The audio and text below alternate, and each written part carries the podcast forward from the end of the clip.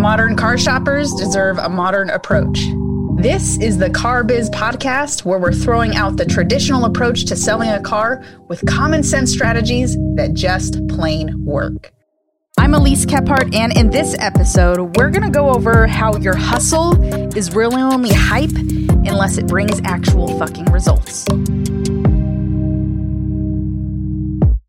Hot off the trendy train is this vibe about how hard you fucking hustle. How hard you hustle. Yeah.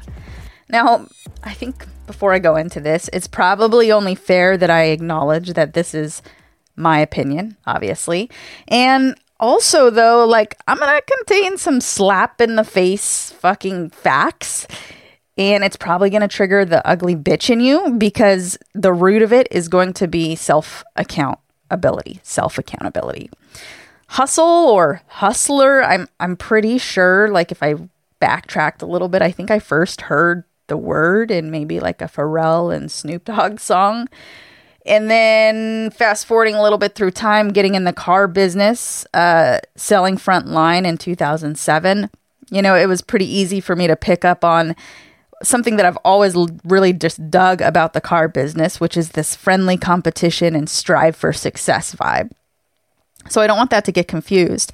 I feel as though like through the years, you know, picking up on on uh, you know a lot with Grant Cardone and listening to his first podcast, the Young Hustlers podcast, and you know, before we know it, here we fucking are in 2021 where my freaking a like it's it's a little much timelines I feel these days like when you when I do my quick scroll it's like this oversaturated use of all these hustle memes and these lion memes and these like 2022 is going to be my fucking year. 2021 was like my startup kind of bullshit.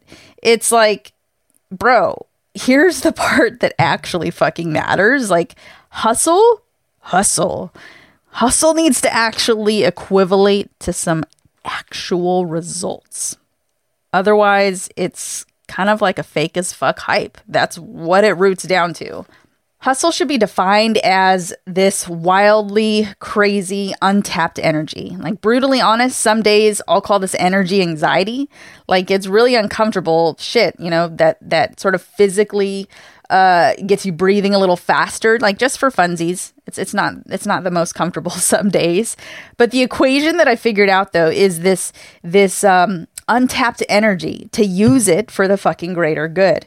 You know, hustle shouldn't be portrayed by solely how much money you ball or you know uh, what role you got, but like the actual real shit that got you the actual results it's it's kind of this crazy thing in my brain. Like my brain wants to deny it at first, but like legit, way too many people. If you really think about it, just for like a quick skosh of a second, it's like it's all about hype, all about hype. You know, they're all about the hustle and uh, the hustle memes and every all this cool stuff on news feeds. But guaranteed, like hashtag fact, majority of the scrolls that you see on hustle and you know, all this fucking bullshit, like anybody can take their fingers and post about it. My eight year old could if she wanted to. It's not that hard to like post and like preach and like write about hustle. But fuck the hustle. Show me the proof.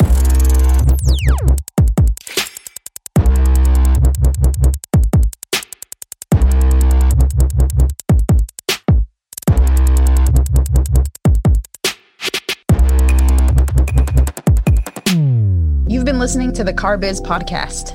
I'm Elise Kephart. If you received value from this episode, I'd love an honest rating and review wherever you get your podcasts. Also, so that you don't leave empty handed, visit elisekephart.com slash checklist where you can get immediate free access to my checklist of 25 powerful closing techniques that will dramatically increase the number of customers who show up ready to buy.